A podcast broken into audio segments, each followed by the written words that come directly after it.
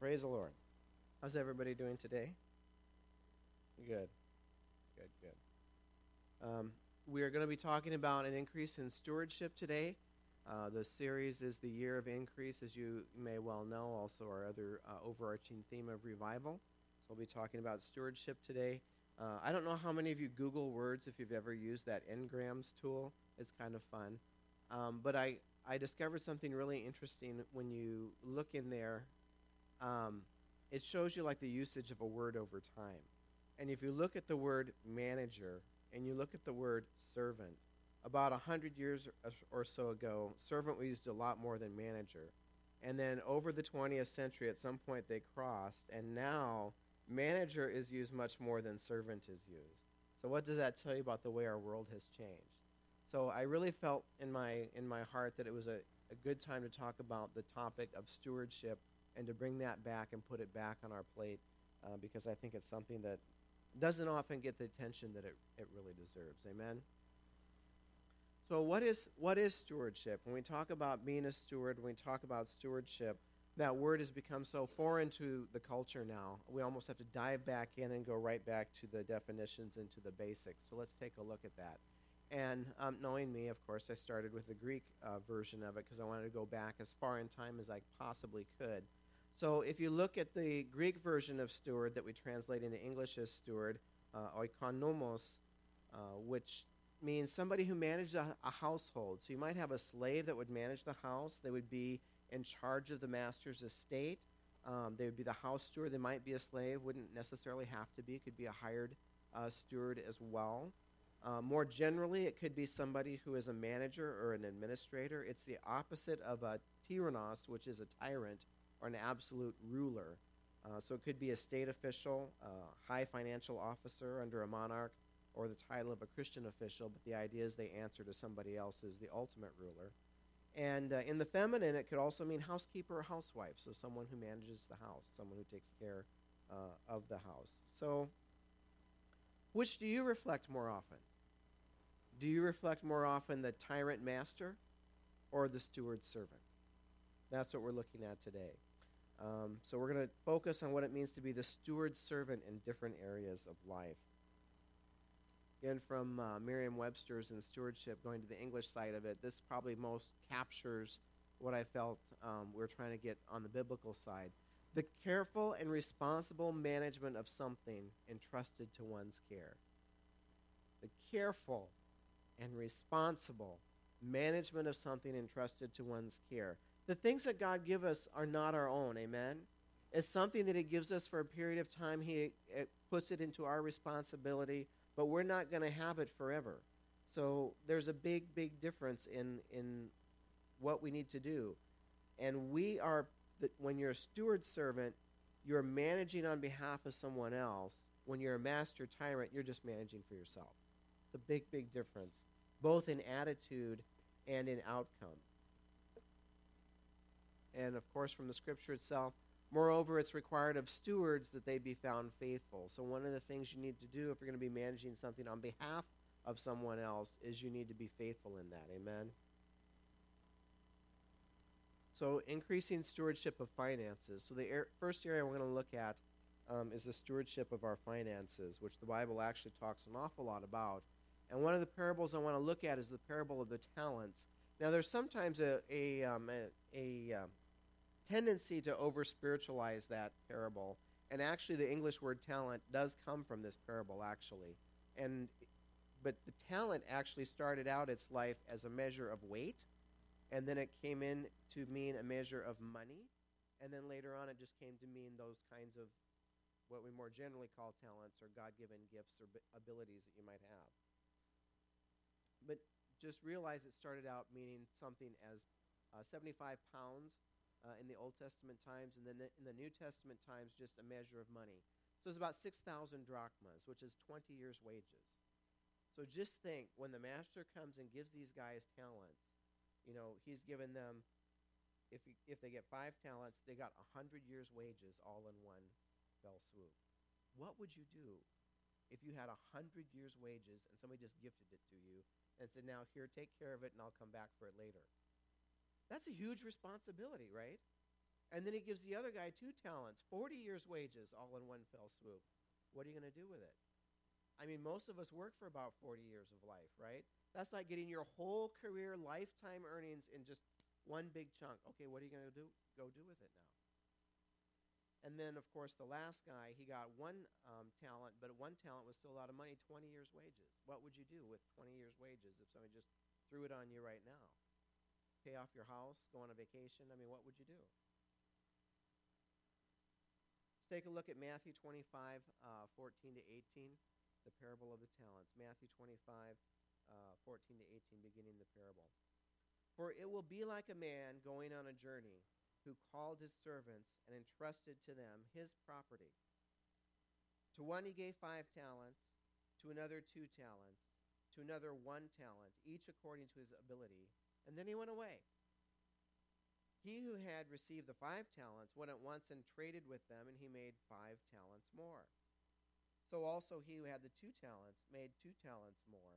But he who had received one talent went and dug it in the ground and hid his master's money. So you got to wonder about these guys. So they received these phenomenal sums of money, and two guys are able to go and manage it well, and then the last guy, even though he's been entrusted with 20 years' salary, just goes and hides it in the ground. Now that was an accepted way to, you know, try to preserve something over time in the ancient world, right? I mean, you hear about pirates and buried treasure and people burying their wealth and things like that. Or if somebody knows that there's something buried in a field, he goes and he buys it, all that kinds of things. Um, but this really speaks to fear. It really speaks to fear. It's like, I am so afraid that I might mess it up that I just do nothing. That I just do nothing. Matthew 25, 19 to 21. Now, after a long time, the master of those servants came and settled accounts with them. And he who had received five talents came forward, bringing five talents more, saying, Master, you delivered to me five talents. Here, I have five talents more. His master said to him, Well done, good and faithful servant. You've been faithful over little, I will set you over much. Enter into the joy of your master. It says, You've been faithful over little. He gave him a hundred years' wages. Is that small? Is that that's a lot? That's a lot of money. But over the course of, of however long the master was gone, we don't know how long the master was gone. That's not told as part of the story. But I, part of the idea is that you don't know how long the master is going to be gone. Amen. And whatever for whatever length of time he's gone, that's what you've got to do this. And it might be a career, it might be a lifetime uh, worth of cash. It's a good thing for us to pause and reflect on too. You know, what am I doing with the money that I make over the course of my career, at the end of my life, when either I go to see Jesus or Jesus comes to, to get me, um, what will I have done with all the things that God has given to me? Matthew 25, verses 22 and 23. And he also, he, and he also, who had the two talents, came forward, saying, Master, you delivered to me two talents. Here, I've made two talents more. His master said to him, Well done, good and faithful servant. You've been faithful over a little. I will set you over much. Enter into the joy of your master. Again, this guy got 40 years of wages, and the master says, That's little. That's little. Now think of who's telling this story. Jesus Christ, the living Lord, is telling this story. I have given you a little. I've given you a little. If that is little in the Lord's book, how much is much? How much is much? How much does God really have to supply all of our needs according to his riches and glory? If this is little, 40 years' wages. Notice something else. The guy who received the two talents and the guy who received the five talents, they both had the same reward as far as their master was concerned. He said to both of them, Well done, good and faithful servant. You've been faithful in little, I will set you over much enter into the joy of the master. Exact same thing. So it didn't matter if you were given 100 years' wages or 40 years' wages or what you were given. As long as you were faithful with it, you got the same reward. Amen? So God's not looking for how much you've got or how much you've produced, but how faithful you are. How faithful you are. Matthew 25, verses 24 to 27. He also had received the one talent, came forward saying, Master, I knew you were a hard man, reaping where you did not sow, and gathering where you scattered no seed. So I was afraid, and I went and hid your talent in the ground. Here, you have what is yours. But the master answered him, You wicked and slothful servant. You knew that I reap where I have not sown, and gather where I scatter no seed. Then you ought to have invested my money with the bankers, and at my coming I would have received what was my own with interest. So he was so afraid he did absolutely nothing. He basically just shelved everything that he had received, shelved all the money, shelved the, the 20 years' wages, did nothing with it, and just, just kept it till the master came because he was scared. Like, what if I lose money? How many times does that stop people from doing something intelligent with their money?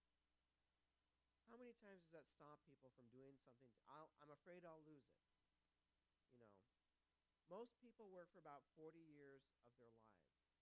So, in a sense, we've all been giving that 40 years' wages, and we have to decide what to do with it. What are you doing with it right now? You know, one day you're going to stand before God and he's going to say, What did you do with the 40 years' wages that I enabled you to earn? What are you going to tell him? What are you going to tell him? Is he, are you going to have the opportunity, opportunity to hear, Well done, good and faithful servant? You've been faithful over little, I will set you over much. What will you do today with what you've been given today, this week, this month, this year, or during your whole career? Are you ready to tithe? Or is that a scary thing so you just stop and don't do it? What did, what did the master say to the person who stopped and did nothing? You wicked, slothful servant. What does that say about our level of trust in God? 1 Timothy 6:10 For the love of money is the root of all kinds of evils. It is through this craving that some have wandered away from the faith and pierced themselves with many pangs. Now, notice what this passage does not say. It does not say that money is the root of all evil. That it does not say. It says the love of money is the root of all kinds of evils. Why? Money is just a tool. Money is just a tool. It's like a magnifying glass for your heart. If I give you a lot of money, I will find out exactly what is in your heart. Isn't it true? I mean, you look at these lottery winners and you find out what they go and do, and they spend it on all kinds of wild living, and in three to five years, it's gone. I mean, how can somebody win one or two million dollars and it's gone in two to three years? I mean, what was in their heart?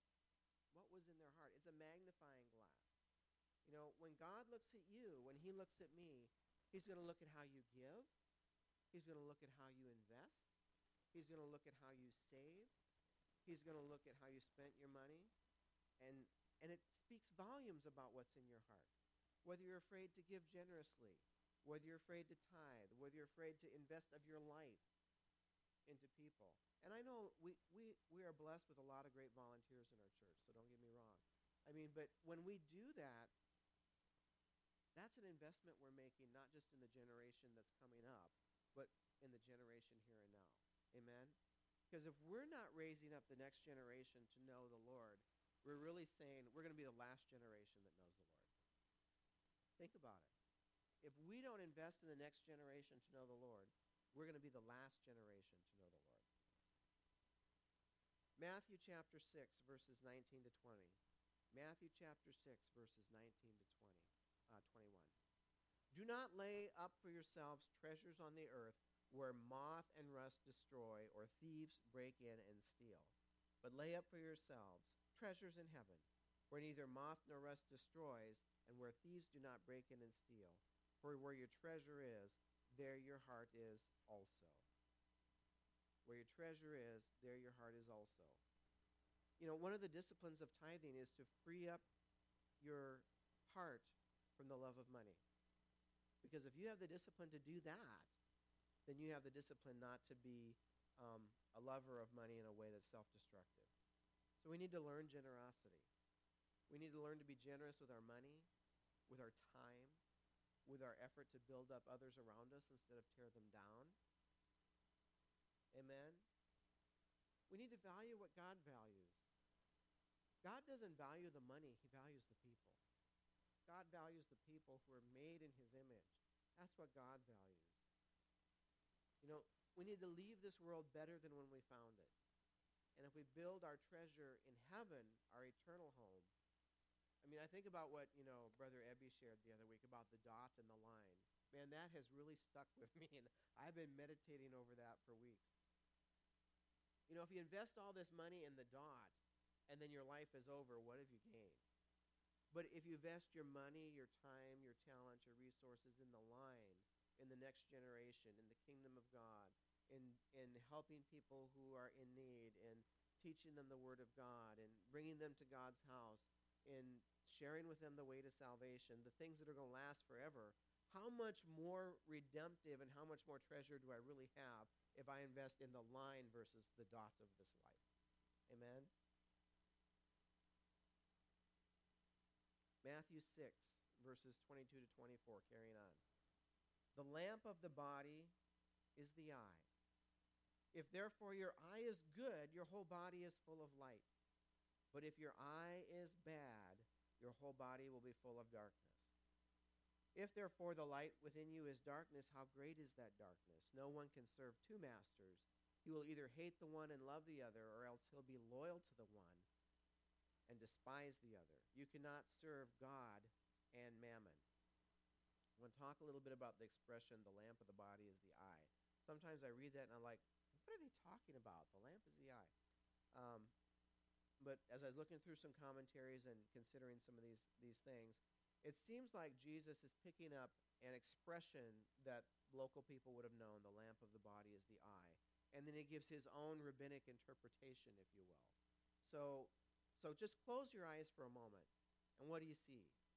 It's dark, right? You open your eyes again, and it's light.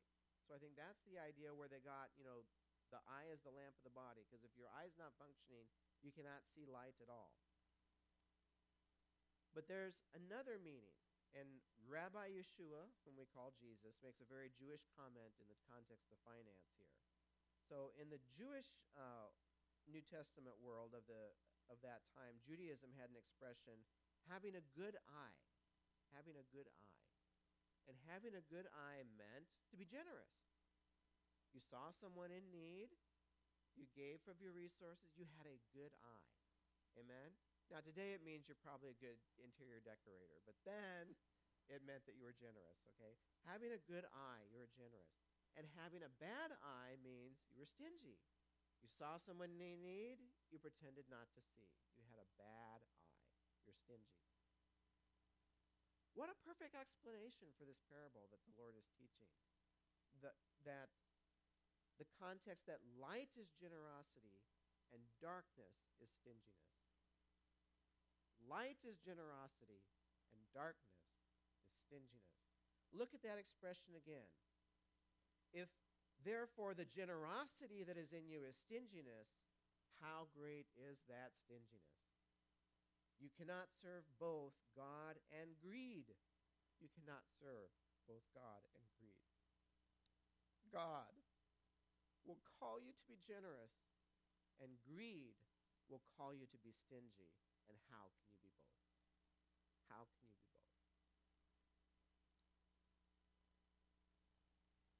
Increasing stewardship of our feelings. So I wanted to do the thing that was like the most concrete first, finances, but I still want to carry over some of those principles into these other life areas. So increasing stewardship of our emotions. So, when it comes to your emotions, what are you? Tell me. Are you a thermometer or are you a thermostat? People, I can see people laughing already. Are you a thermometer or a thermostat? So, what does the thermometer do? Let's think about it. So, the thermometer, okay, I don't know what it just did. Is it coming? Okay, because up here it's just going round and round. Okay, so the thermometer shows the temperature, right? So if you're a thermometer with your emotions, just whatever you've got inside is just showing right there, and we all know how high the red is going, right? But if you're a thermostat, then you kind of keep that more in control. You say, you know, I'm feeling a little bit angry now. Maybe I need to step away, count to 10, you know, cool down a little bit. Um, you know, who, where are you at with your emotions? Okay, I've still got something going round and round up here, and I'm not sure what, uh, what to make of it. Okay, what's your default emotion? What is your default emotion? A lot of us either work with computers or we, you know, know the concept of defaults. So the default is um, before anything else has happened, before any other values are set, what is the value that's going to be there? That's the default. So let's talk about what it means um, to have a default emotion. All right. So, how do you feel before anything good or bad has happened to you? Okay, look at this girl. How do you think she feels right now? She feels pretty happy, pretty good. So, if you have a default emotion of happy, chances are you're going to spend most of your time happy, right? Because that's your default state. That's the, if nothing else has happened. What if what if your default emotion is just being sad or mad or bad?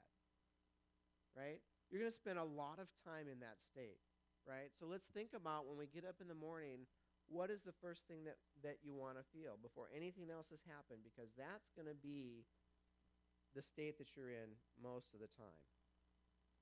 That's going to be the state that you're in most of the time. What do you do when the bad feelings hit you? Okay, and this is about the 10,000 talents. So um, we talked about the story about the five, the two, and, and the one talent. There's another story about 10,000 talents, and we'll just summarize it a little bit. But remember that a talent is 20 years' wages. So now imagine this guy comes to his master and he owes 10,000 talents. Well, from what we learned of it being 20 years' wages, he owes 200,000 years of wages. So if you earned, just to pick a number that's easy to multiply, if you earned, let's say, $50,000 a year, that would be like owing $10 billion. Now, if you earn 50000 and you owe $10 billion, it's going to take you 200,000 years to pay it off. Are you going to live 200,000 years? I mean, Jesus is using one of his hyperboles to teach with here. This is just so obvious hyperbole. He's like, this guy owes a debt that he's never, ever going to pay. This isn't $10,000. This is like, you know, $10 billion. So he's not going to pay it off in his lifetime. It represents an unpayable debt. But his debt was forgiven. Imagine that. His debt was forgiven. The unpayable debt.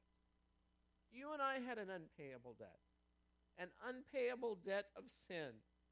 And if we could have worked for 200,000 years, we would not be able to pay it off. But Jesus paid it. Jesus paid it. And we should be grateful. We should be grateful. But then what does this guy do? He turns around, so he gets out of having to pay off this 200,000 year debt, and he finds a guy who owes him less than one year's wages in debt, and he chokes him and he puts him into debtor's prison until he pays it back. So what did the master come and do? You wicked servant, I forgave you so much of debt. I forgave you 200,000 years of debt, and here's a guy owes you less than one year's wages in debt, and you throw him in jail. Take this guy away. Take this guy away. So there's another lesson out of this parable, too unforgiveness. Unforgiveness. You've been forgiven more than 200,000 years of bad things that you could never pay off. How much more should you forgive somebody who's done so much less to you compared to what we've all collectively done for God? I mean, what we've done was enough to send Jesus to the cross. Has anybody done anything so wicked like that to you that you could not forgive them? So, in addition to being a parable about managing our own emotions and not being angry over things that we should be better able to control ourselves, it's also a parable about unforgiveness. We need to be more forgiving and to manage our emotions and to be more forgiving people. Amen. Amen. So again, and Jesus said, this again, this is parable of Jesus. So also will my heavenly Father do to every one of you if you do not forgive your brother from your heart, brother or sister, from your heart. From your heart. So, as a steward of our emotions, I think one of the biggest battles we have to fight is the battle of unforgiveness. Sometimes we feel we have the legal right to do something, but we don't always have the moral right to do so. You might have the legal right to do something, but maybe you don't have the moral right to do so. At this period of history, we could send you to a, a jail for owing a debt. He had the right to put that guy in prison, actually. He had the right to do it. But he didn't have, he had the legal right to do it, but not the moral right to do so. Amen? Because he had been forgiven much more than what he was willing to forgive. Believers need to be aware of any emotion of unforgiveness in our lives. Amen? Any emotion of unforgiveness is not acceptable in the life of a believer in Jesus Christ. Colossians 3 12 to 15. Put on then as God's chosen ones, holy and beloved, compassionate hearts, kindness, humility, meekness, patience, bearing with one another, and if one has a complaint against another, forgiving each other, as the Lord has forgiven you, so you also must forgive.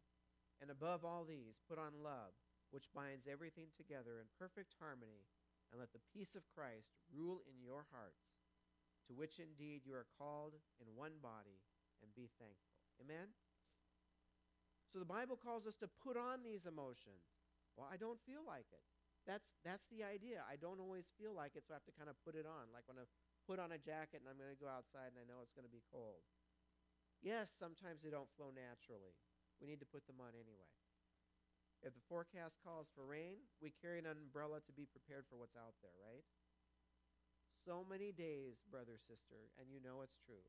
So many days we need to put on love, we need to put on patience, we need to put on forgiveness, we need to put on thankfulness, just to be prepared for what's out there.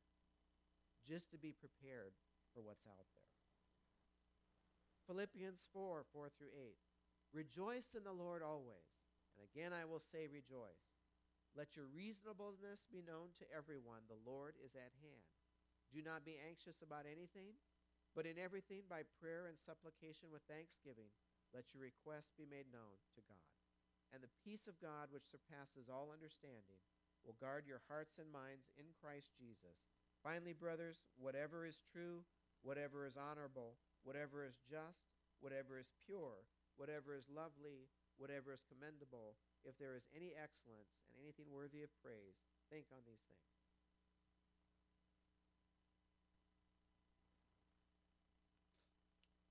Think on these things. You will almost never find any of these things on the evening news. I can promise you that. Evening news is very more often about death, destruction, disease, and deception, weather, and sports. That's about it. It's not about these things.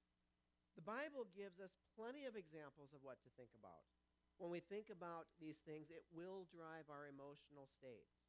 It will drive your emotional states. If you're always thinking about all the god awful things that have happened in the world, all the terrible things that are happening abroad and in our own country, it's going to be difficult to manage your emotional states. But emotions are not the engine of the train. Emotions are not how we need to make decisions. Emotions are more like the caboose of the train. If you want to get good emotions, you need to make good, good decisions, and then good emotions will follow. I just gave you a tip for how to have good emotions. Okay?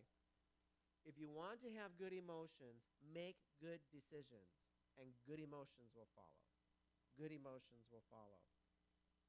If we live with bad emotions, we're most li- more likely to make bad decisions, and then we'll live with more bad emotions. It just creates a negative cycle. We have to start making good decisions, like the decision to follow Jesus Christ, like the decision to enter into God's joy, like the decision to be self disciplined, like the decision to love, the decision to have peace, to enter into, into everything that God has for us. Galatians 5 22 and 23, famous one. I'm sure you all know it. But the fruit of the Spirit is love, joy, peace, patience, kindness, goodness, faithfulness, gentleness, self control. Against such things there is no law. Amen? Spiritual maturity is measured by this. Spiritual maturity is measured by the fruit of the Spirit. If we're going to be a good steward of our emotions, that means greater dependence on God's Spirit. Amen? Because when we depend on God's Spirit, this is the fruit of His Spirit that comes. If this is what I need in my life, I need to depend on God's Spirit even more, even in those times when I realize that I'm failing to experience all of these things. That's especially when I need to run to God and say, God, I need your help today. I'm not in the joy. I'm not in the peace. I need all of that. Come to me, Holy Spirit, I pray. Come to me, Holy Spirit, I pray. A third area, increasing stewardship of faith. Increasing our stewardship of our faith. You know, I, see, I meet a lot of Christians where their faith revolves around them. And you can tell it. You can tell they've got this consumer mentality about, about their faith, right? Well, I don't want to go to this church because of this and that, and I don't want to go to the other church because of that and that, and I don't like the way that guy preaches, and this one doesn't have child care, and so on and so on. And we, we act like, you know, we're out shopping for a product, right? But we're also part of that equation we also have to manage our own spiritual life. We are also part of the DNA that makes up any church that we are part of. So rather than being regarded as a shopper, this is how one should regard us as servants of Christ and stewards of the mystery of God. Stewards of the mystery of God. We are the ones who are responsible for managing all of that stuff that God has given us. It's not just the pastor. You know, we didn't make up this faith we didn't make up Christianity, so we can't like try to brush it up and you know airbrush it out, whatever it is that we think we don't like about it. A lot of people are doing that. There's a lot of theologies out there that are really just selfish identity politics. They're not really Christianity. We didn't make up this faith. It was given to us by the teaching, the death, the burial, and the resurrection of Christ. That's why it's called Christianity. It's based on Christ. It's not based on me and my preferences. Our faith revolves around Christ and not on us. We didn't invent it. We don't have the right to reinvent it. We are stewards of the deposit of faith that was given to us that Christ himself gave us. Amen?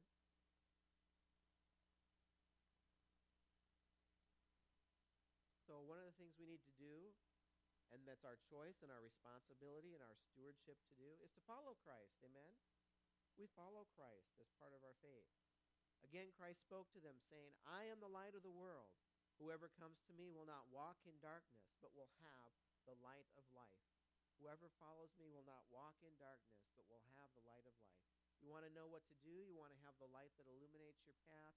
You want to have the light that illuminates your life so you know what kinds of decisions are good decisions and which are bad decisions. Follow Jesus Christ. Follow Jesus Christ. Make it your responsibility to know his teachings, not just your pastor, not just the elders, not just the teacher, but yours. If anyone serves me, he must follow me. For where I am, there will my servant be also. If anyone serves me, the Father will honor him. So following Christ means that we begin our spiritual life with a prayer of confession of sin, repentance from sin, accepting Christ's death, burial, and resurrection as payment for our sin, and committing the rest of our life to follow Jesus Christ. Committing the rest of our life. This isn't flavor of the month. This is a commitment for life. This is a commitment for life. When we accepted Christ as Savior, we also accepted Him as Lord. We also accepted Him as Lord. That's another thing that I don't hear a lot of people talk about. And if we have not made Christ Lord of all, we need to ask ourselves if we've made him Lord at all. If we've not made Christ Lord of all in our lives, we need to ask ourselves if we've made him Lord at all. Another part of my own stewardship is to follow Christ in baptism. This is something that we're going to witness today, actually.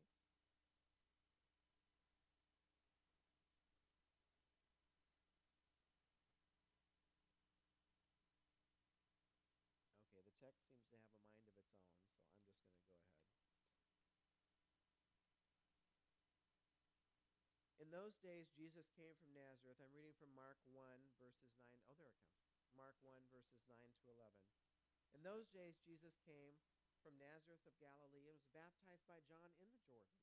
And when he came up out of the water, immediately he saw the heavens being torn open and the Spirit descending on him like a dove. And a voice came from heaven, You are my beloved Son. With you I am well pleased. This is Christ. This is none other than Christ himself getting baptized. As Christians, Christ is our example. Amen? Jesus Christ himself got baptized by being immersed in water, and God confirmed his pleasure with that. Christ didn't need to be baptized for repentance. He did that to be an example. He did that to be an example that we would follow. So also, when we become a believer, we should follow him in baptism, reflecting our identification with Jesus Christ and our belief that the death, burial, and resurrection covers all of our sins in God's sight. And that's also why we like to baptize people by immersion, right? Because they go under the water, symbol of Christ's death, come back up, a symbol of his resurrection. Amen? That's what we're doing when we get baptized. It's a total identification with Christ. Acts chapter 8, verses 34 to 37. And the eunuch said to Philip, About whom, I ask you, does the prophet say this? About himself or someone else? About whom does the prophet say this? About himself or someone else? He's reading from Isaiah. He needs help, explain, uh, someone to explain him what's going on. Philip is there. Verse 35. Then Philip opened his mouth and began with this scripture, and he told him the good news about Jesus. So Philip begins sharing the gospel with this eunuch from Ethiopia. And as they were going along the road, they came to water, and the eunuch said, See, here is water. What prevents me from being baptized? So he's reading Isaiah. So apparently he's a student of the scriptures enough that he's reading Isaiah.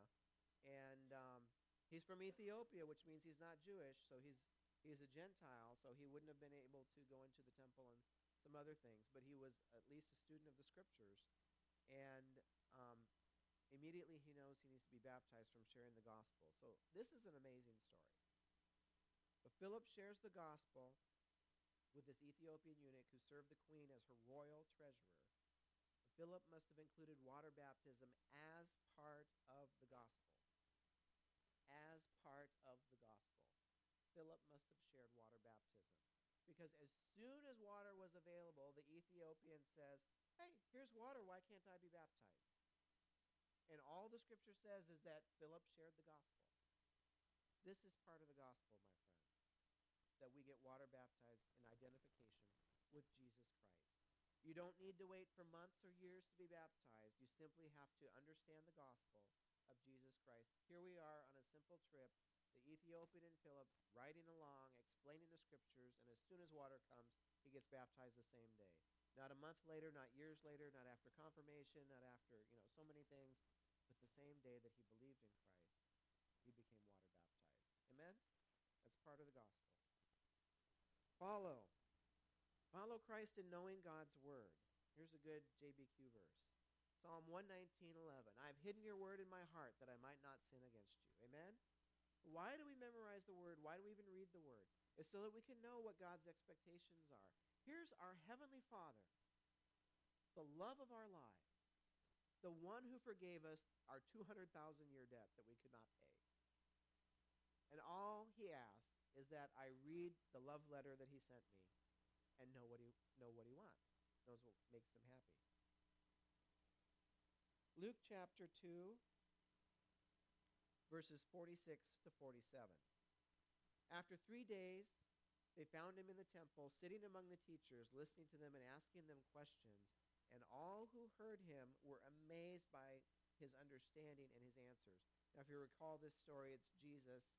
Um, they'd gone to Jerusalem to celebrate a festival. Families on the way home. There's a whole congregation of them because they got three days away before they figured out Jesus was missing. How would you like to be Mary and Joseph and answer to God that you lost his son? Jesus is missing. They go back to the temple, and there he is sitting with the teachers of the law asking them questions, responding to theirs. So there's this kind of a Jewish thing that goes on where Uh, today it's at 13. I'm not sure about Jesus' uh, day. It might have been 12. It could have been 13 too. But at any rate, Jesus is at the age of Jewish accountability. He's going to, if he were alive today, he would have had a bar mitzvah and, and whatnot. He becomes a son of the commandment, and he's personally responsible for keeping the Torah, the law of Moses now. And we can tell from this story, Jesus already understood the Word of God so well that the teachers of his day are amazed at his understanding of the Scriptures. Amazed at his understanding of the Scriptures. Jesus is our example. People should be amazed at our understanding of the Scriptures. We should know it so well that our unsaved friends should be able to come to us. Our unsaved coworkers sh- should be able to come to us and say, You know, I know you know the Bible. Can you answer me this one question? They will come. They, they want you to know. They want somebody to know. They want someone to decode the message that God has sent and help them to understand what is in the Scriptures. 2 Timothy 3 14 to 17. But as for you, continue in what you have learned and firmly believe knowing from whom you learned it, and how from childhood you've been acquainted with the sacred writings, which are able to make you wise for salvation in through faith in Jesus Christ. All scripture is breathed out by God and profitable for teaching, for reproof, for correction, and for training in righteousness, that the man of God may be complete, equipped for every good work. The scripture makes you wise for salvation, wise for salvation in Christ if I could give all of you one gift, of all the spiritual gifts, of all the talent gifts, of all the financial gifts, if I could give you one gift and only one gift, I would give you the gift of an undying hunger for the Word of God. I would give you the gift of an undying hunger of the Word of God. Because with that, you will be wise for salvation. With that, you will be able to dig up and uncover everything else that you need to know to live a godly life. I would give you an undying hunger for the Word of God. This is your life. This is your lifeline to your Heavenly Father. This is your lifeline to the Holy One who died for you. This is your love letter from the Christ who loves you so much to forgive you that thousands of years of sin debt that you owed God and could never repay. I would give you a hunger for God's word. I would give you a hunger for God's word. Follow Christ in obeying his teaching. If you love me, says Jesus, you will keep my commandments. What more can we say? What more could we say? if we love him, we will keep his commandments. That behavior puts our love on display. That behavior puts our love on display. Not in a legalistic way where I'm just trying to check a box, but in a heartfelt way where people know that I'm really, really in love with Jesus Christ. Follow Christ in prayer. Mark 14, 38. Watch and pray that you may not enter into temptation. The spirit is willing, but the flesh is weak. Again, this was Jesus praying in the Garden of Gethsemane uh, shortly before he was captured and uh, taken to the cross the next day. Watch and pray. The spirit is willing, but the flesh is weak. Martin Luther has a great uh, quote on prayer. It says, No human creature can believe how powerful prayer is and what is it able to effect None but those who have learned it by experience. If you want to know the power of prayer, pray. Pray. We have lots of opportunities to come and pray first Saturday every month, uh, before every service. We sometimes have special weeks of prayer like the one coming up. Just pray. Just pray. It doesn't have to be pastor praying on your behalf, although he would love to do that. It doesn't have to be the elders praying on your behalf, although they would love to do that. But when you pray and you get your answers to prayer, you find out how powerful prayer really is. When your prayer gets answered, you find out how powerful prayer really is. There is no teacher like the voice of experience. Follow Christ in carrying your own cross and in dying to yourself. Matthew chapter 10, verses 38 and 39. It's not coming up up there, but I see it down here. Whoever does not take up their cross and follow me is not worthy of me. Whoever finds their life will lose it. Whoever loses their life for my sake will find it. Whoever loses their life for my sake will find it. Christianity is a life or death commitment to follow Jesus Christ. Amen. We see it from many of our dear brothers and sisters who are literally dying for the Lord Jesus Christ around the world. There are somewhere between 90,000 and 120,000 people who die for Christ every single year. Every single year. They, they're put to death. Not just put in jail, put to death every single year. Somewhere between 90,000 and 120,000 Christians every single year.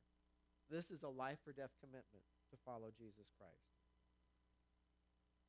1 Peter 2:21 For this you have been called because Christ also suffered for you leaving an example you, so that you may follow in his steps. So in everything Christ is our example. It's not the pastor, the elders or another Christian good or bad. It's Christ himself we must follow. Amen. I can't tell you how many people, sadly, who have told me, you know, I, I would be a Christian except for Christians. You know, some hypocrite really upset them, and now they've they've lost their way. But I'm sorry, that person was not your example. Christ is your example. Christ is your example. Yes, we should all be better examples. I agree, but nobody is our example except Jesus Christ. Nobody is our example except Jesus Christ. Follow Christ by expecting His return. Follow Christ by expecting his return. Luke chapter 12, verses 35 to 37. Let your waist be girded and your lamps burning. Let yourselves be like men who wait for their master. He will come and return from the wedding, and when he comes and knocks, they may open to him immediately. Blessed are those servants whom the master, when he comes, will find watching. Assuredly, I say to you that he will gird himself and he will sit down to eat, and he will come and serve them. Again, a picture of Christ uh, at the Last Supper washing the feet of the disciples, and also a parable to be ready when Christ will come again. Because we are the bride that Christ is coming back for. Amen? All of us who know Jesus Christ, the church of the living God, is the bride that Jesus will come back for. Luke chapter 12, verses 38 uh, to 40. And if he should come in the second watch or come in the third watch and find them so, blessed are those servants. But now, but know this, that if the master of the house had known at what hour the thief would come, he would have watched and not allowed his house to be broken into. Therefore, you should be ready, for the Son of Man is coming in an hour that you do not expect. Jesus is coming back someday. Jesus is coming back someday. If you if you do watch the news, it feels like it could be any day now because it just seems like everything awful that could happen is happening, and Christ can come back at any time. His disciples then come and ask him in verse 41 Peter said to him, Lord, do you speak this parable only to us or to all people? And the Lord said, Who then is a faithful and wise steward whom his master has made ruler over his household to give them their food, the portion of food in due season? Blessed is that servant whom the master finds so doing when he comes. Truly I say to you, he will make him ruler over all that he has. So, just as in the parable uh, of the talents to the various servants, Jesus is coming back to look for his body, his bride, the church. And if we're busy doing the things that he has asked us to do, when his kingdom comes, he's going to have us to do more in his kingdom. Amen? Amen. 1 Peter 4 10 and 11. As each has received a gift, use it to serve one another. As good stewards of God's varied grace, whoever speaks, as one who speaks the oracles of God, whoever serves, as one who serves by the strength that God supplies, in order that everything God might be glorified through Jesus Christ. To him be glory and dominion forever and ever. Amen. Amen. Whatever gift God has given you, use it. Whatever gift God has given you, use it. You know, don't say, well, I'm too experienced, I'm too young, I'm too old, I'm too this, I'm too that. Just use the gift that God has given you. Amen? And then um, to sum up before we go into a, a summary slide here.